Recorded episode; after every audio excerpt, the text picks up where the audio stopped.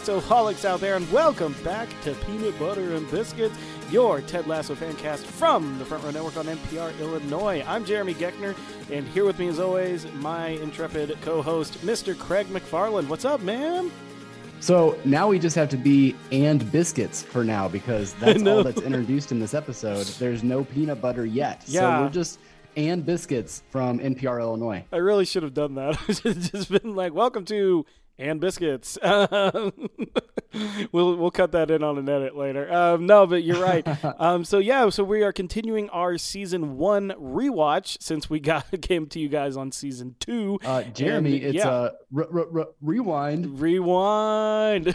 I'm gonna make you do that. Some like you got to go r- r- r- r- rewind. Rewind. If you Okay, heard the sound like it. effect, Well everyone, done. that was it. Uh, Well done. So, um, fun part about this though is that um, I do like the last time we put in like the big spoiler warning uh, sound effect too.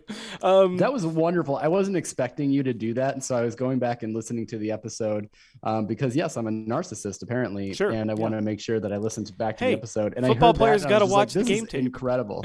yeah, football players, we gotta watch game tape, man. We gotta we gotta see how we can get better.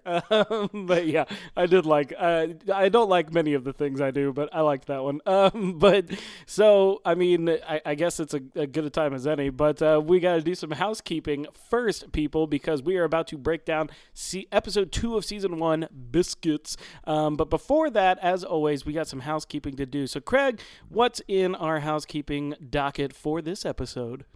Well, Jeremy, we became a legitimate podcast this week. Ooh. I am happy to say that we received our first one star review on Apple Podcast with no additional commentary. Yeah, So cue the DJ Khaled air horn. We had our first review bomb and uh, we are here for it. So thank you to whoever that was. Uh, also, thank you. We did get a, a couple more other reviews as well.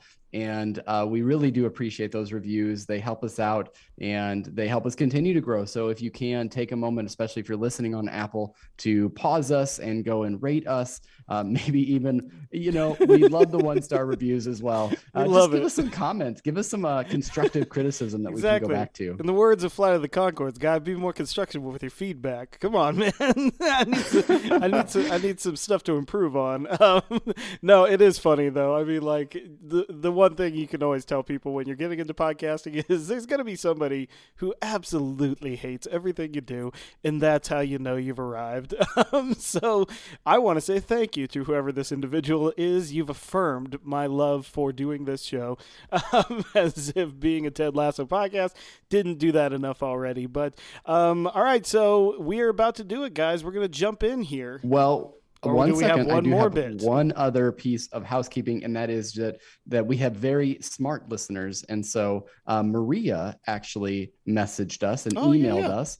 And she said, uh, love the podcast. And she was watching to a YouTube video of Hannah Waddingham uh, in an interview that she had done. And that God Save the Queen by the Sex Pistols is intentionally what opens up to the zooming in on her face in episode one. So they really, as they do throughout this series, they pick the absolute perfect music to go along with what they wanted. And, you know, um, the music is something that, as far as licensing is concerned, can cost thousands, tens and thousands of dollars just to put one song into uh, a show or a movie. And so Apple's really spent some money to put Yeah, music into the show, especially in that second season. Holy moly, some of the songs that they played.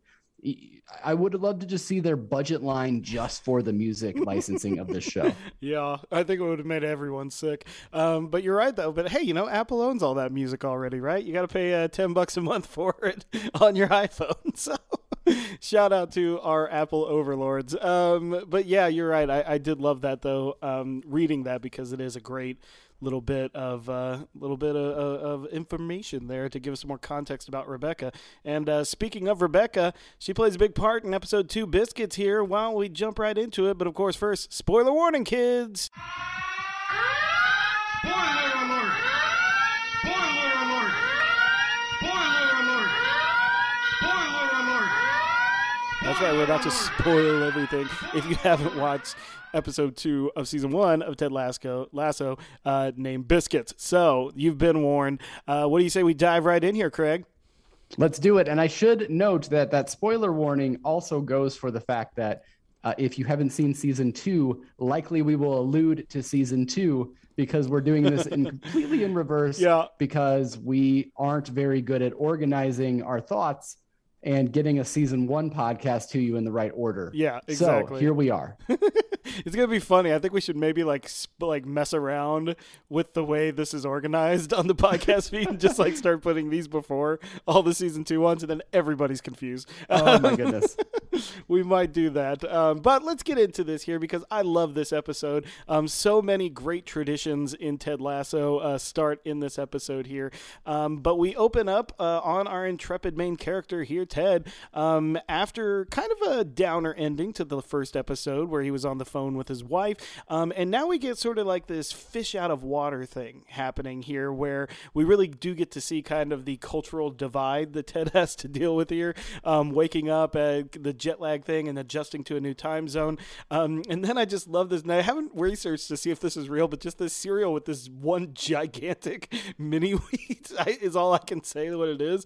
Um, it looks like a frosted mini wheat, but it's absolutely huge um, and everything like that. But I love uh, also, though, as he uh, goes outside and Coach Beard meets him, uh, asking him about coffee and stuff, we do see um, these kids that are playing football um, before they go to school, I'm assuming, uh, in their school uniforms and stuff. And I love this because I think it shows how much football means to this society and that it is just kind of ingrained in there that they're always playing it even when they can only find five minutes of it. And i love that ted has this great appreciation for it even though he's not a part of that culture just quite yet. So um, before we get to the stadium craig what did you think of the opening of this episode here Well, what I'll say is definitely the cereal. We have listeners in the UK and in Ireland, so please email us at Yeah. Front Row Lasso. Let us know if this is what real. the heck is going on with that cereal. How do you go about like? Do you dip it in milk? Like Yeah. I don't understand like how you. It looks like a burrito, right? It really does. We're, we're fascinated. We are we ignorant Americans need to learn, man. So uh, you know, give us a shout out and tell us is this a real cereal? Because I have my doubts. Maybe we should go to like shredded wheats and biscuits. I don't know. Hey, Maybe we there you can change the name. uh, but no, fascinated by that. So definitely let us know. Um, but I love that you know, like uh, everything's walkable on this street. It's really funny that I know, I love that. getting coffee.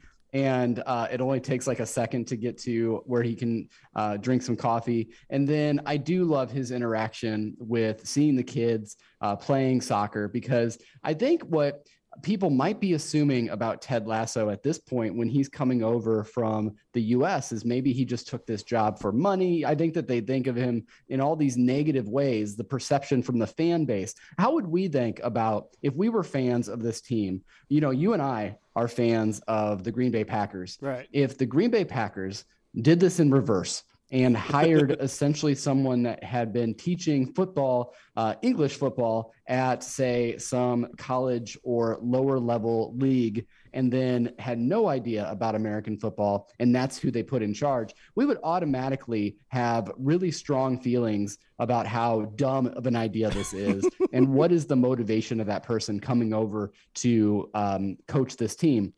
And so I can completely understand that there are lots of negative emotions and negative thoughts, especially after that press conference that happens in season one, episode one.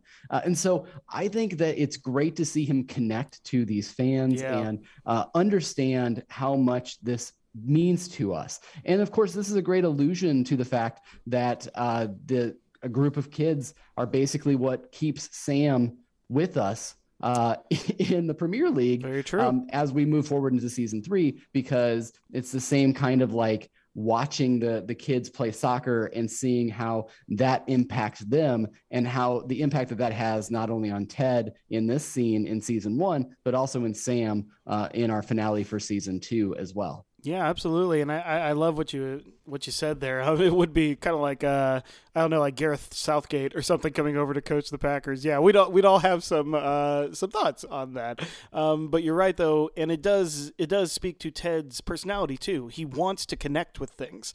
Um, you know, it's not just a a, an inroad to kind of like manipulate anyone. He genuinely wants to connect to things, and so I do love that we get just that little bit of time to connect to that neighborhood um, like that. But uh, we are then going down to the stadium, um, and the first thing we see is Rebecca googling uh, Rupert Mannion, um, and a few interesting options come there about his net worth and his divorce and his mistresses and stuff like that.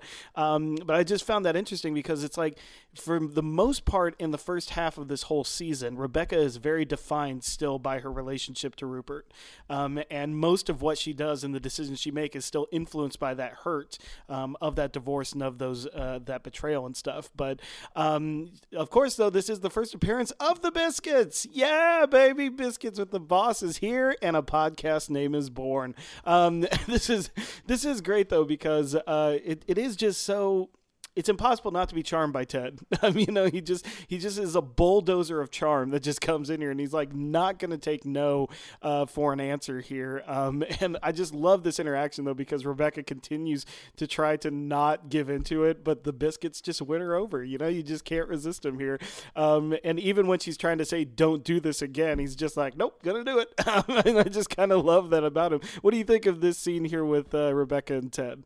Oh my goodness. So I still host the Disney show. And so I always have in my head that if I go explicit, I need to forewarn people. So I always do that. but her reaction when she first takes that bite and she just goes, fuck me. Like, and then Sudeikis's uh, facial reaction to that was just like kind of like, whoa, what's going on here? Um, it is just absolutely stunning how well acted that was and yeah. how funny it is to yeah. go back and watch that first reaction to biscuits and of course uh, he starts to do this every single day and we still see that box we see that pink box all the time on her desk yeah so it might not be referenced like you said you you uh, said it perfectly at the start of this that this sets up so many traditions for us mm. that will continue to come up this is like the when a lot of different Easter eggs come up and they pay off in the second season or in the latter part of the first season. Yeah. The genesis of a lot of those things are right here. We're going to talk about the Army Men in a little bit. Mm-hmm. Um, we talk about uh, Sam and his connection to Nigeria in this episode. We have so much, and I know I'm, I'm jumping the gun on you, but there are so many uh, traditions and things that will be referenced later that come up in this episode. Yeah, absolutely. And you're right. Hannah is just, again, throughout this episode, it's just so apparent why this show works is because these actors are so fantastic at just making us want to like them. Uh, even Hannah, when she's in this evil phase here, um, you know, you just can't help but be charmed by Rebecca, um, especially as Keeley tells us later in the episode. But um, let's cut to the field, though, and we get our first little bit of kind of on the field coaching that Ted gets to partake in um, in the series. And I don't know if you noticed this in your rewatch, uh, Craig, but holy crap, the panic attack hands are there in this second episode. I never noticed it before. Me neither. I, I never noticed that they zoom in on his hands. Um, that is something that was just always lost to me. And you know what? I'll tell you, I, I didn't know when to bring this up, but since uh, you brought that point up, I am trying to strategically and kind of force myself to take this at a weekly episode viewing. Yeah. That's something I've never done before with season one. Season one, I have always binged right through. Yeah. Every rewatch that I did, every time, the first time that I saw it. And so it's cool to be able to notice some of these things that are building over time. And it just helps you appreciate the writing that much more. That, mm-hmm. of course, mm-hmm. they establish the panic attacks, not only in the pilot episode, but they also have them going on right here. It's just that they're not um, completely spotlighted until we get later in the season in the episode uh, make rebecca great again like it's just so amazing what mm-hmm. they're doing here yeah no this is i mean like the, you're right because episode one we get the tinnitus in the ears during the press conference, and now, and you know, I think it's easy to dismiss this if even if you did notice it the first time as just nerves. He's on the field on the pitch for the first time. He has to coach for the first time, and he's nervous. And of course, Beard gives him that great quote about what he Ted told Beard when they were coaching at Wichita State. It was like, "Don't worry, like they're just kids and everything." So you could say it's just a nervous thing, but yes, like now with the benefit of hindsight, it's amazing the long game that they're playing, even in episode one and two of this series, and it's absolutely phenomenal here. But I really, really love this stuff on the field here. It's very interesting to see the on-field dynamic between Roy and Jamie and Sam, uh, particularly. Um, I do love that Ted calls the drill uh, the Exorcist because it's all about possession. Um, again, just some of that natural charm coming out here. But um, you know, this is though the very first time we see how good Jamie is on the field. We see how much Sam is struggling as he's come over here. Um, but we also see a great example here of how Jamie's very toxic on the field.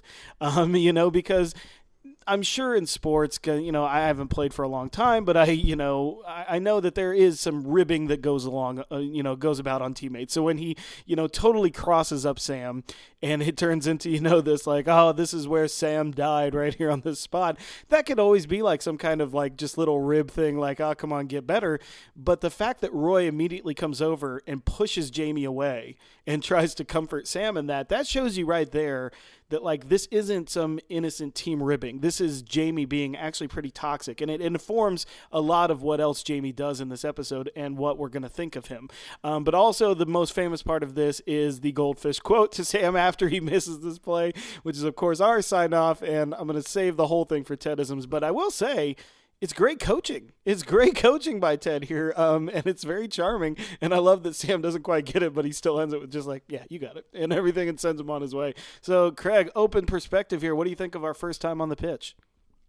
It's so nice to establish all these characters that we're just coming to learn. Clearly, we get a lot of Jamie is selfish in the uh, first bit of the pilot, but I think that there's differences between even public perception and then also how you are behind kind of in that locker room with the team. And this is showing you that there's really no change in Jamie's attitude. He still thinks he's uh, God's gift to football, and that's just how it's going to be. And so I can see how that would wear on your teammates if you have to deal with that day in and day out. Yeah. Um, and then, yeah, I do think it's interesting to see Sam in a place where he's less confident in himself because, of course, he has this ascension really in season two, enough to where he becomes uh, a public figure in so many different ways in so many different aspects of the show. But here he is, still kind of learning what he's doing here, missing home. Uh, and I love that connection that Ted makes with him right away. And it starts to build the character of Sam just ever so much for us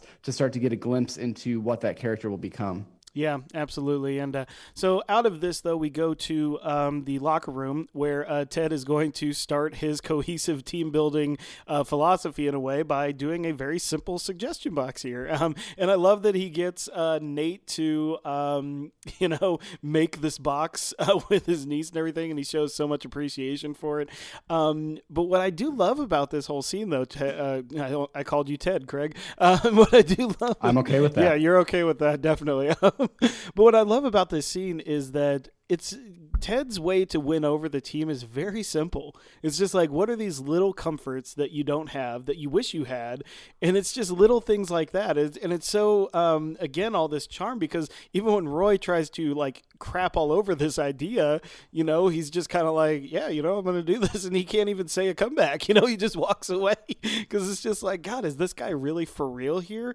Um, and I do love that it also kind of initially breaks down Jamie's like, tough or like, uh, asshole persona because, you know, when he's just like talking about the snacks and he just walks by him, he's just like, they are not good. And he just walks away. It's like a one moment of just like, oh, there's, there's a fun guy there. And I knew in that moment when I first watched the show, I was like, I'm gonna like this character even though he's an asshole. I'm gonna like this guy because the way he just says he's just like they're not and just walks away really really got me here. Real quick, Gig, have anything else on this uh, suggestion box scene?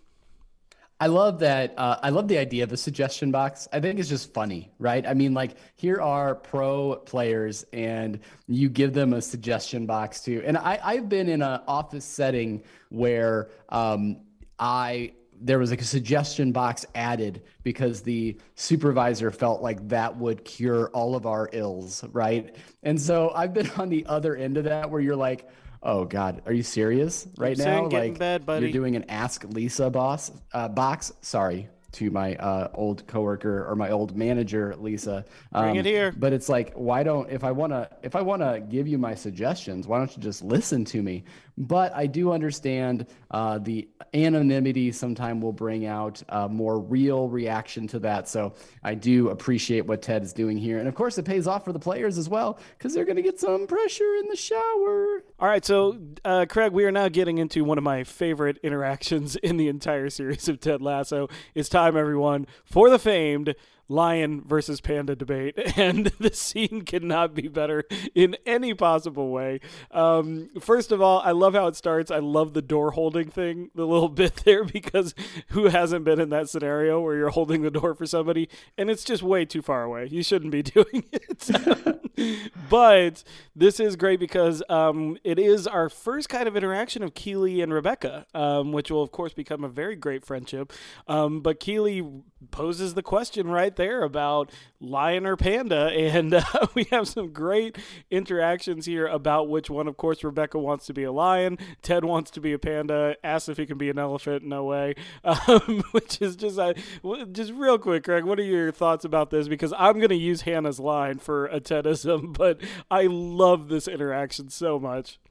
It's so great, right? Because like it starts to establish these characters and like as really opposites on the spectrum. Ted is your panda, of course, and Rebecca is the lion. Mm-hmm. And uh, it pays off in such a great way when actually it's one of my favorite lines of season two, right? When Keeley looks crying oh, yeah. to Rebecca and just says, You turn this panda into a lion. Mm. And it just um it's it's great. Everything about this scene, again, is well acted as well as just well written. They do uh, such a good job of helping you dive into these characters right away from the jump. You're really starting to care about who these people are and the relationships that they're already starting to build within the club. And that's what I really enjoy about these little bits and these little almost like sketches that we get uh, while we're moving through this. Yeah, absolutely. It's it's this weird thing where like we know we're supposed to not like Rebecca because she's playing this gambit and this this uh, this con on Ted basically, who is just way too likable.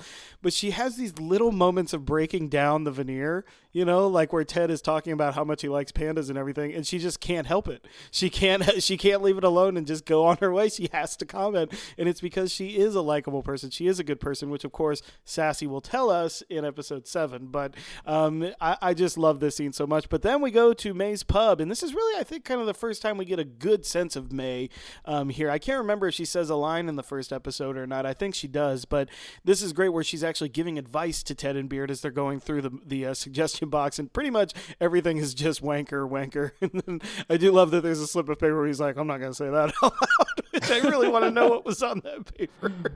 Um, but also, I just love when um, he's talking about like uh, somebody said something about like, "I hope you choke on a Big Mac," and he said like Beard says, "Oh, I'm glad these are anonymous." And he's just like, "Oh no, Roy signed that one." And Beard's reaction is just like, "Roy." it's so freaking great. It just, I love how you can't even get through talking about it. I know. Uh, it's it's so Brendan great Hunt, to man. Brendan um, Hunt forever. Yeah, it it just establishes uh the Crown and Anchor as such a great place for Ted yeah. and for Beard to have these interactions as they go along as well. And I love the payoff of the suggestion box is just perfect when mm-hmm. uh, they're mm-hmm. reading through all of this because yeah. I mean everybody's writing wanker, but like you think you could be a little bit more original. That's why I like Roy Kent because he's got yeah. the originality. He brings the originality to it. that's, that's pretty good. Which also jives with his first insult from the first season, calling him Ronald McDonald, which is great. Um, so like he's Oh God, I didn't even think about. That. He's harping that, on Jeremy. a theme, man.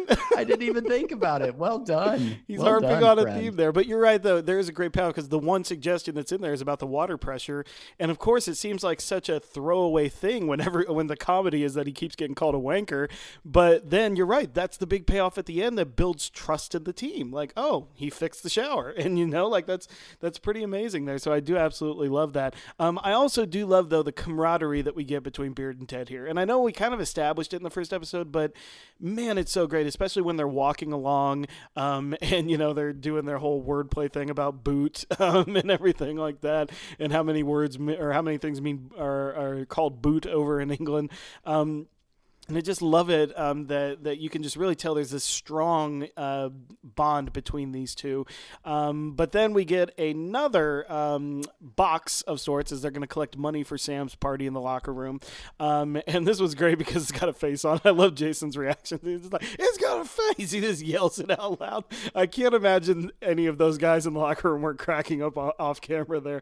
Um, but man, this is this is really like I, what I love about Phil Dunster and Jamie's character in this he progressively gets meaner and meaner as the episode goes on. Um, you know, like I said, that interaction with Sam on the field, you can say, oh, that's just teammate ribbing. Um, you know, uh, the the interactions with um, with uh, you know everything else uh, with the box and everything you, you, know you could say like oh he's kind of an ass but whatever he's kind of lovable. Now he's just getting very mean. He's putting the gum in the box. He's you know making the jack off sign to, to ted as he turns his back. Um, it just keeps getting worse and worse childish. and worse. Yeah it's you're right yeah. childish. And i do also love that like I, I told you when we were watching this i'm looking for those moments with nate to see like where all these seeds are planted. And you can tell here that there's already been a lot of stuff that's beat him down with Jamie, and that this is something where now he can't even react to it. It's just oh, th- very very thoughtful of you, Jamie. Um, and I, I I don't know. I just really like that. it's weird to say I like this, but I like that there's a reason and a purpose for it. It's like Jamie can't hold back his true sinister nature anymore. Um, the more this episode goes on. I completely agree, and uh, he's coming across as just such a horrible person, and, yeah. and truly, like we get two villains out of this episode, yeah. right? We get Jamie and we get Rebecca as the second villain, and we're going to talk about that in a minute. But they're doing a really good job of just painting this juxtaposition of this is what Lasso is about. This is how this is his coaching style. It's very uh, there's a lot of affirmation in it. There is a lot of positivity. Uh, there's a lot of reinforcement of all that positivity along with the players and all the way to the top in the front office. Um, but Jamie is not going to buy into this. Mm-hmm. So you're seeing that conflict right away. Yeah. Even more so than with Roy, because uh, Jamie seems like a completely lost cause. Roy, at least in the beginning in the press conference, he's the he's the one saying, "If I don't hear silence, I'm going to punch you in the dick." Punch uh, dicks, you know, like yeah. he's the one saying, like he's trying to get people to listen to the coach because he respects that position, mm. right? Jamie has no respect for mm-hmm. authority mm-hmm. or for that position. And so, what do you do with that? How do you manage that? Right? Mm-hmm. We've all been in that situation where we're trying to, or maybe most of us have been in a situation where we're trying to lead a team, and there's that one naysayer who not only are they not productively producing anything towards the uh, betterment of the team, but they're actually actively working against it mm-hmm. because they're just showing no respect at all. And uh, that person is tough to deal with. Mm. So we're already setting up this uh, kind of blow up that we might get later. And we know that we're going to get later in season one, mm. uh, especially when Ted just says, listen, this isn't the team for you. Yeah. And that move that's going to happen later on. Yeah, absolutely. And um, it does, of course, there's one more instance of this, but we'll get to it in a second here. Um, but that does, of course, lead him to, um, you know, and the fact that Ted sees his insult to him in the mirror, um, unbeknownst to Jamie, um, is going to lead Ted to want to seek out the advice of Keeley and Rebecca um, about how to deal with this. but first, I really do have to call out this press conference, the second press conference here, where Ted is kind of starting to win over the press just a little bit, I think, with just kind of his nonstop like I'm I'm gonna answer all your questions and I'm not gonna dodge any of them. Um, but this is where we get a great bit of acting here from Hannah um, because of the. Um, I'm assuming uh, if I remember right, the Sun isn't is I think it's a real newspaper in London, but it's definitely it is. A, it's a tabloid of sorts, um, if I remember right. So. But yeah, I believe isn't the Sun the Murdoch? is that the Murdoch that, one? Uh, I mean, it would make sense in a ton of like all again. we were like us pitiful Americans uh, yeah, need to rely on our UK listeners, but I believe that the Sun is the tabloid that got in trouble for all of the spying. Was that the news of the world stuff? Okay. Else. Yeah, yeah, yeah, yeah. Okay. I believe so. So, um, but this one they do ask about Rupert's latest, uh, you know, uh, woman who has come forward and and he you know talks about how you know it was happening under Rebecca's nose and stuff, and she gives this really great dodge about you know like oh I didn't know men could multitask and everything, and I this gives so much depth to her character in such a short amount of time because she has this look of I don't want to say panic, but you can tell there's a lot of hurt there that this is coming out again. But she dodges it so perfectly, and you know, getting back into the the office and seeing Ted coming to her rescue, trying to you know like comfort her in this moment, I think is what really is breaking her down. And I love the way when he asks about like a food that comforts her, she looks at those biscuits and just says no and everything. Like it, it's a really great amount of acting by Hannah in just these two little scenes here. Yeah, this whole uh, this whole episode is a great tour de force by her showing a building of that character and really painting it in a very evil light. Because then what we are able to do is us as an audience, we go on this ride with her. Right Mm-hmm. at right now, not being able to like if we're coming into this clear eyed. Uh, well, Apple did release the first three First episodes. three, We should mention that. Um, so really, we have to look at this as like a three episode arc. Um, but if we are still kind of coming clean to this and we don't know which way Rebecca Welton's going to go, Mm-hmm. right now they're establishing her in a way that paints her as the villain of this show, Yeah. especially with um, we know that she brought over Ted because of the whole major league dynamic. She's trying to crush the the team. Yep. Uh, and then now she's going to start actively planning ways to be able to do that.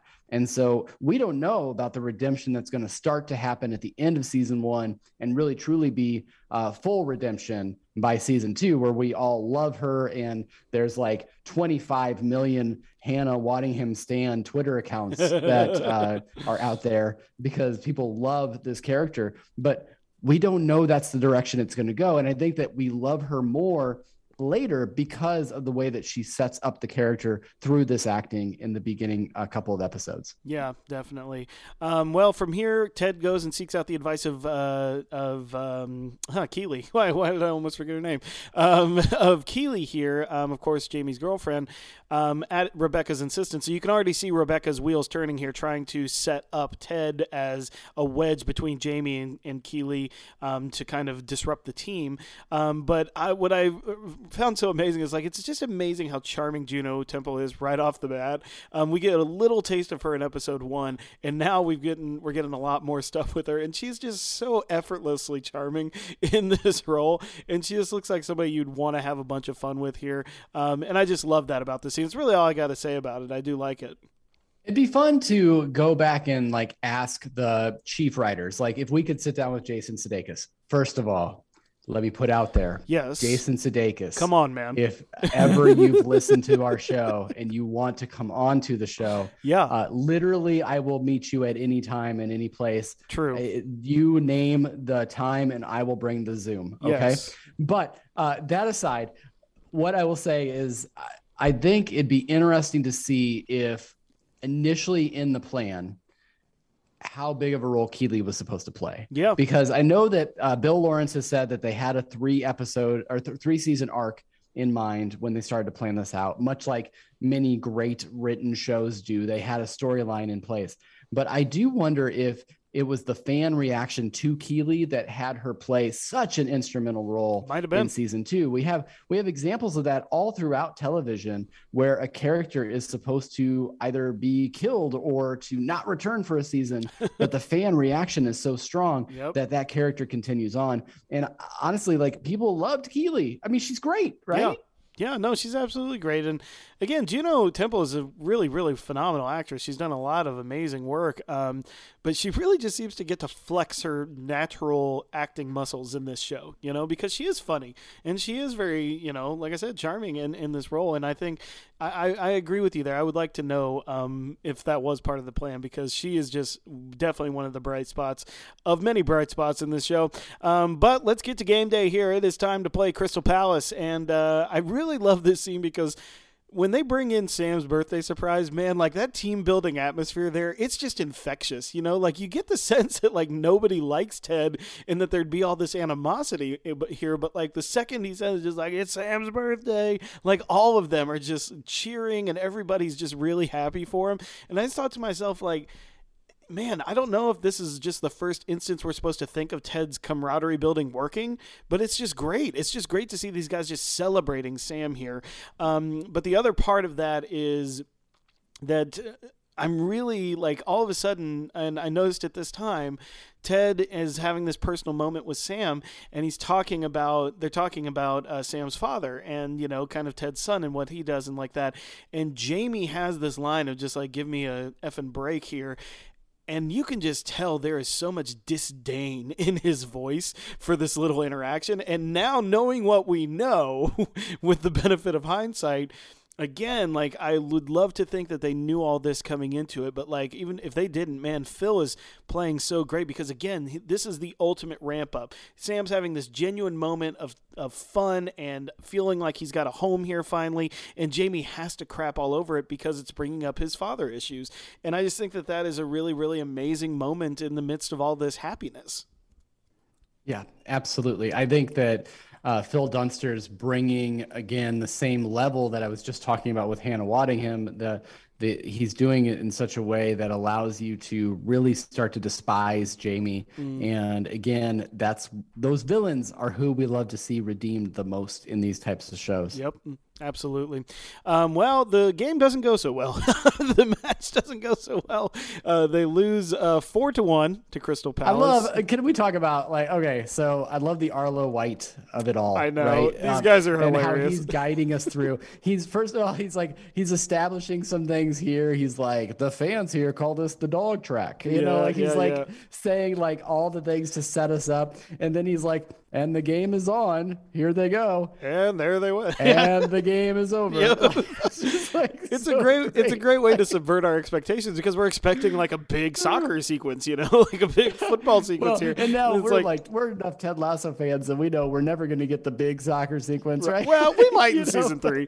Um, that might be finally where they give it to us. But I, I do though. You're right. Though I can't remember the other guy's name aside from Arlo White, but they ask him. Isn't it Paul something? Paul something. But he like he asks him like if he would have uh, if he ever played for an American coach, and he's like, no, and but I wouldn't have minded because I speak the language. These two have such great interactions throughout both seasons. Um, you know, like when they're talking in the second season about it's just like, oh, time's running out, and he's like, well, only if you think of time as a linear thing, Arlo, and he's like, yeah, I do. if these were the commentators for Packer games, I would absolutely love it. Um, but um, but so the the game doesn't go very well, but they do call out Sam's great defensive play, um, and of course Jamie scores a you know injury time goal that's pretty meaningless, as they say. That doesn't seem to phase him that the announcers call it a meaningless goal. Um, but I do love though again though that when Ted brings him in to take Keeley's advice and give him some positive reinforcement, man, he is very caught off guard by this because he's like sitting on the desk. He's expecting some kind of, you know, beratement, I'm sure, because that's what he's known from his father and from growing up. And he literally is just like, Ted gives him this amazingly sincere compliment, and Jamie kind of doesn't know what to do with it. He just stands up and everything, and he's just completely, the guard just drops. And it's even more uh, so like when they start celebrating Sam's birthday and passing out cake. And for the first time in this whole episode, he looks at somebody offering him cake and he says, No thanks. This is the first time I've heard Jamie say, or not heard, but seen him say thanks. And there's like this little bit of growth, but of course, doesn't quite get there. he's so doesn't. damn close. He's not quite ready yet. So damn close, but of course, as he's walking out, Trent Crimm, the Independent, has to ask him about it. And even though he, he gives tries, a great, though. he, he gives tries. a great answer. He gives a great first answer, but he just can't do it. He, he can't, can't, get there. It. He can't get there. And he goes, and uh, of course, this is going to set up the next episode with Trent Crimm. But I do love that though. Is like again, we're already getting this very complex character in Jamie, um, even though we don't fully see all the seeds uh, grown up yet there. So I threw a lot of stuff at you there before we get the final scenes here. Like, what do you think of this uh, ending of the game and and how Ted continues to try and build this team chemistry. Well, I'll say, where is the soccer? This is Ted Lasso. We're supposed to get soccer throughout this thing. what is going on with this? No, I do think um, it's great to see that Ted in a loss is just as jubilant as Ted in a win yeah. because what he's trying to do is create a culture here. Yes. And it's that whole idea of positive reinforcement, that positive psychology that I've really come to love about Ted Lasso. And that's not to say that we won't get emotional scenes later on where he knows that at that moment it is time to um, be able to basically commiserate with the team because of a loss. We're going to get some amazing uh, ending speeches the end of season one. Ooh. I just showed that to my first year seminar class in college. Like it's so well executed to talk about loneliness and we will get to that point i'm not going to go on a thing about it now but he knows that right now because we're building the team this is one match what's better now is to construct this team and to make them feel like a family and not so much to get them down in the dumps and to provide maybe what would end up being negative reinforcement to them. And so it's just classic lasso. It's what this is it's starting to like the first watch. I'm sitting there in my chair or whatever, watching it on my iPad because I'm sure I got Apple TV for free or whatever. and I am like, okay, I'm going to check out this Ted Lasso show the pilot's like, oh, that was pretty funny. And then you start to get you start to get the characters here and you start to get a bit of the team philosophy that Ted Lasso brings. And this is where it starts to grab me. Mm-hmm. And again, I'm I'm not fully grabbed until uh, episode five. I know episode three is where they got you yeah. fully, yep. uh, Jeremy. So you were on board before I was, but but still like i love to see the building blocks of what he's doing with this team yeah absolutely and he's a good coach man he really is he might not know as much about football english football as as you know he does about American football, but like he is a fantastic coach, and all the best coaches, like you will find one universal thing, which is they build up the people before they build up the skills, and that is definitely what he's doing here, and it's great to see. Um, I, I, will just call out real quick as our ending. We didn't get a lot of Higgins in this episode, but I love like he has this line of Rebecca when she's talking about Ted wanting to get to know her, and he's just like the nerve, and I just absolutely love that from Jeremy Swift. But seeing him dance at the end with the team is just so great, especially if all you've ever known of Jeremy Swift is his work on like Downton Abbey or something. Like it's just it's so amazingly fantastic. Um, but of course, our ending here, we get this amazing juxtaposition of Ted and Rebecca as our hero and our villain. Um, both of them in their kitchens. Um, one doing something very selfish, which is setting up a ruse of sorts to try to damage Ted, and the other doing something selfless in Ted baking the biscuits, where, you know, the whole episode, you know, uh, Rebecca's trying to find where he bought these biscuits, and it never even occurs to her that he's taking the time to make her something. That he's putting in the care and the love to do something for her. Like, this is such a foreign concept concept to her. It never even occurs to her that he might be making them himself. Um, but of course, even though Ted has laid on the charm and laid on everything in this whole episode, Rebecca still continues to make the choice because of her hurt. Because as she's trying to decide whether or not to release these photographs, she looks up at the screen and there's another news report on Rupert and his latest woman, and that's when she says, "Do it," um, and throws the army man um, over on the floor. So again, she still cannot let go of her hurt and the personality that that has turned her into. So I do love just that juxtaposition of these ending scenes here.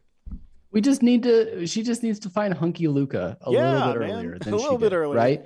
um, and no, but uh, it is really good juxtaposition. Seeing them both in their kitchen as well, and seeing what's going on at the exact same time. You presume mm-hmm. that uh, Ted is making her the biscuits, and then uh, Rebecca is throwing away his army man. Which, as a Ted Lasso fan, I kind of forgot about that uh, scene a bit, and I was like, "Ooh." Yeah. Oh, come on. Ted I gave know, you that. Like, I I, you, you should hold this in a place of honor. This should have a shrine to mm-hmm. dedicate it to itself, especially because she's the first person that gets an army man other than Sam, who uh, of course, of course yeah, have, because he doesn't quite have the same affinity for the American military that Ted does. Which so. is a great, which is a great line. But you're right, though. Uh, it is interesting though that Rebecca holds on to this thing. You know, she doesn't throw it away when he gives it to her in the office because that's where he's actually comforting her and telling mm. her it's going to be all right. You know, and all this stuff. So she keeps it, but again, she just can't get past her hurt. So um, this is a great episode. It sets up so many things, um,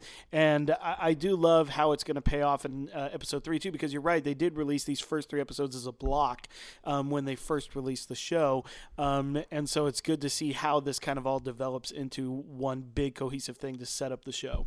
Um, but Craig, it's the end of an episode of Peanut Butter and Biscuits. You know what time it is? Uh, is it? Do we? Hey Larry, come on out here. Yeah, yeah, come, come on, out, out man. Uh, do you have Do you have anything to say? Tedisms. For each week, we share Biscuit's truth. That's right, everyone. It is Tedisms, your favorite part of peanut butter and biscuits.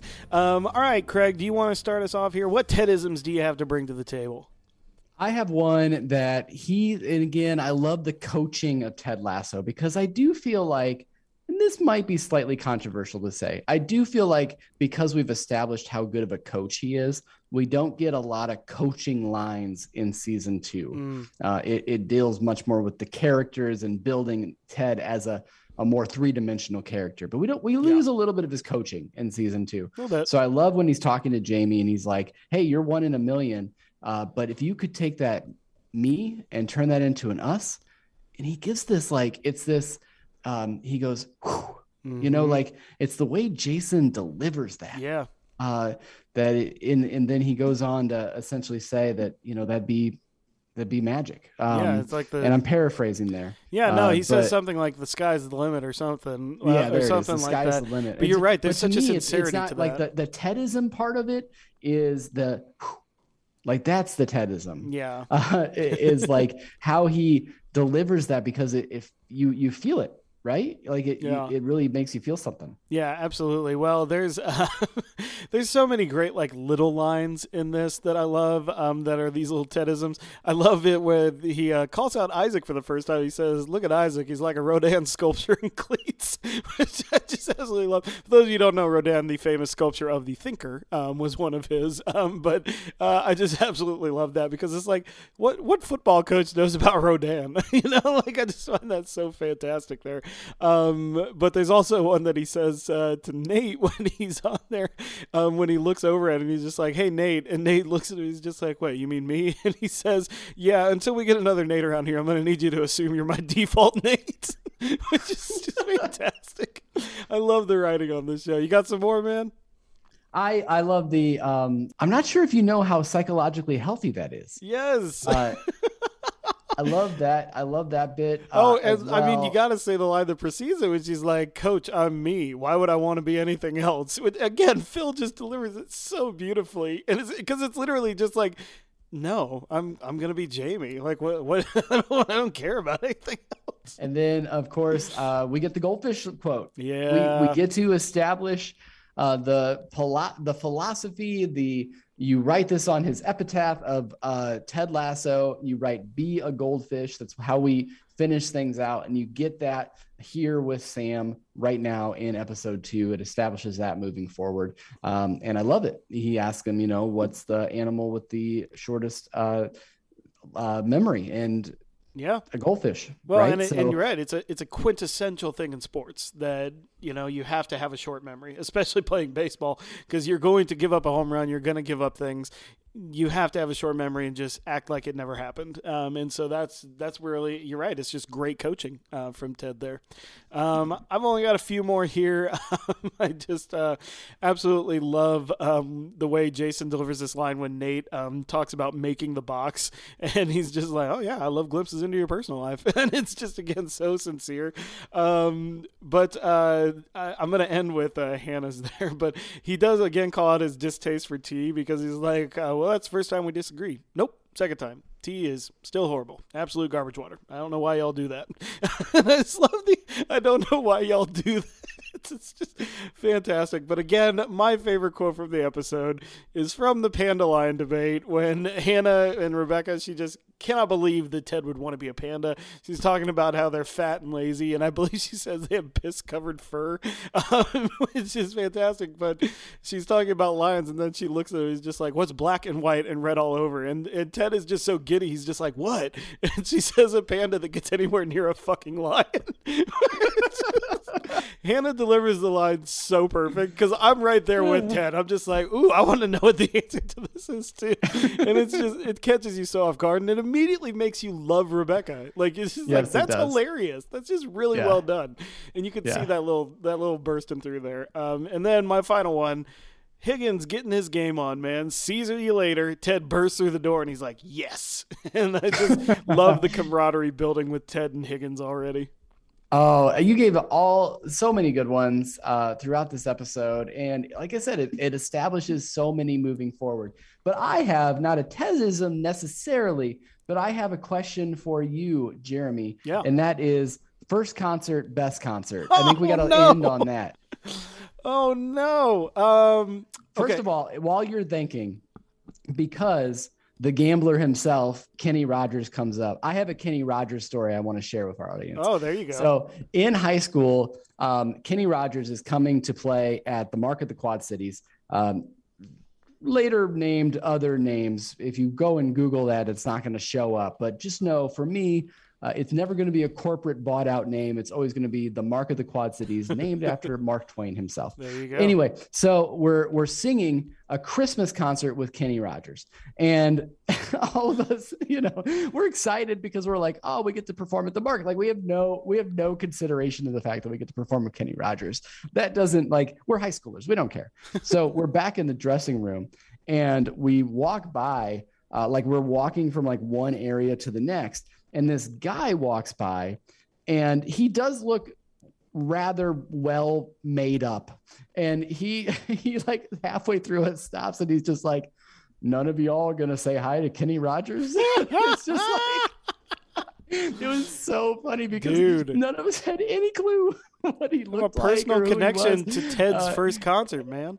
Oh man, so I got to perform on stage with Kenny Rogers and I met Kenny Rogers briefly and I had no clue about any of it, but um I will tell you, uh, do you have your answers or I could go? It's up to you. Yeah, so first concert was so you know my mom dragged me to some concerts when I was younger, but I don't count those. The first one I actually made a choice to go to was the Wallflowers, um, right after their first album released, which was a very good concert, man. That was a great band.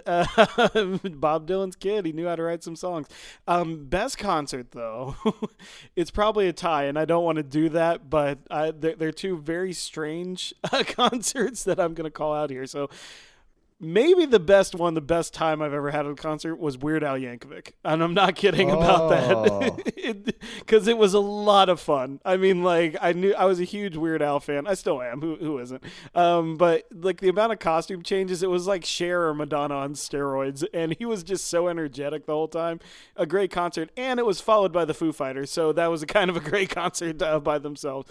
But um, I want to give a special shout out to this band that I saw at the Decatur Celebration a long time ago like five, seven years ago, something like that. They were a funk band called Here Come the Mummies. And they literally, they were a funk band that dresses up like in mummy bandages. And they do just like really hardcore, like 70s and like late 60s funk music. And I've never seen a greater amount of people dancing their asses off in my life. Like this band is fire. And it looked like when they were doing that in about like 105 degree humidity, they were probably on fire. But it was absolutely great. So those are the ones I'm going to call out. What, what about All you, right. sir? First concert, are you ready for it? Oh, yes. Hit me, baby, one more time. Britney That's right. Spears. Britney Spears was my first concert. Uh, it was remarkable. It was amazing. Yeah. Uh, it was also at the Mark of the Quad Cities, by the way. And then my uh, the best concert. I have a hard time choosing between two. So my brother Scott, uh, he really got me into Less Than Jake, and we saw this show in Iowa, and the oh, the headlining band. Get this: the headlining band was Less Than Jake. The opening act was a little known band from Chicago called Fall Out Boy. Right. Uh, so that was a fun concert to kind of like see their growth into like mega stardom. And of course, like they became so much bigger than Less Than Jake ever would become. But then I think probably my real answer, uh, because I absolutely love these bands. Uh, we had a chance, my wife Anna went to Iowa State. They have a great venue there called the Machine Shop.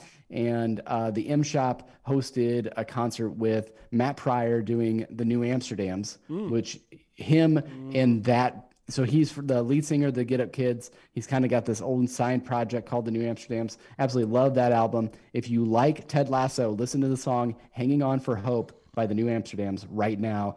I mean, not right now. Listen to the rest of our episode Yeah. and then listen to it. Um, and then uh, also Mae uh, played uh, as well, and I love Mae. And A so hell of a concert.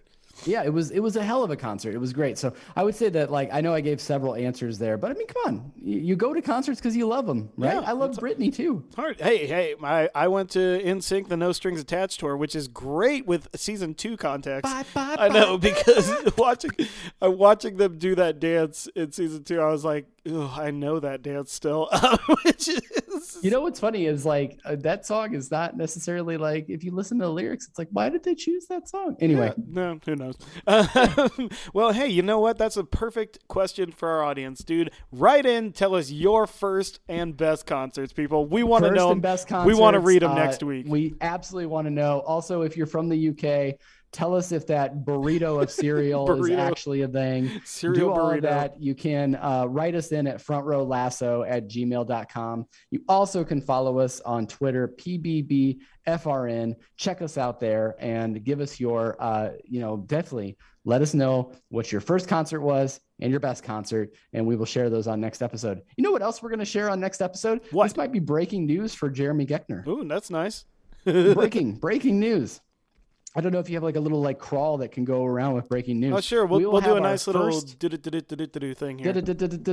uh, we will have our first front row network host joining us. We are going to get classy with Trent Crimm, and we're going to bring Brandon Davis from our front row Woo! classics feed over to this show. And I am excited for you guys to get introduced to Brandon Davis. If you don't know him already, Mm. uh, he is just so great at classic film, and he will be joining us for episode three, Trent Crimm, the Independent. Literally a cornucopia of movie knowledge that nobody. Between the two of have. you, honestly, I just feel so dumb. So to, that's why I'm going to host. I'm going to host There next you week. go.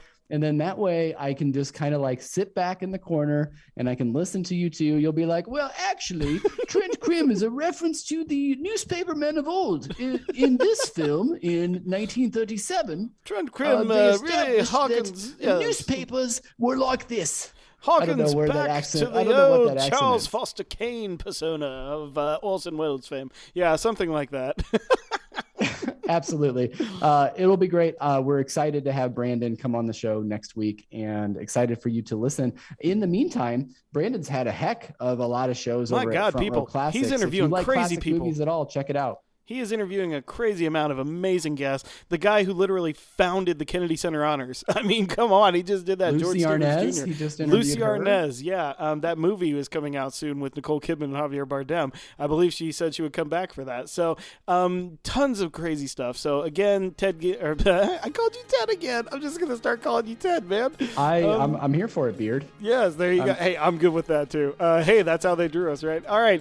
Um, so again, call us, uh, not call us, uh, email us in and give us your first and best concerts. We'll read them next week. Um, we got to get out of here, man. We've been talking for like an hour. Um, we've enjoyed spending this time with you. Uh, for Peanut Butter and Biscuits in NPR Illinois, I'm Jeremy Geckner.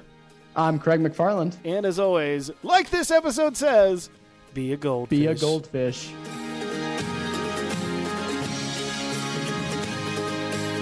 Thank you for listening to this episode of the Front Row Network, a proud Community Voices member of National Public Radio Illinois. For more from the Front Row Network, including our articles or our other dozens of shows, visit thefrontrownetwork.com or nprillinois.org slash programs slash Front Row Network. You can also find us on social media by searching for the Front Row Network on Facebook, YouTube, and Instagram, and on Twitter at Front Row Reviews with a Z.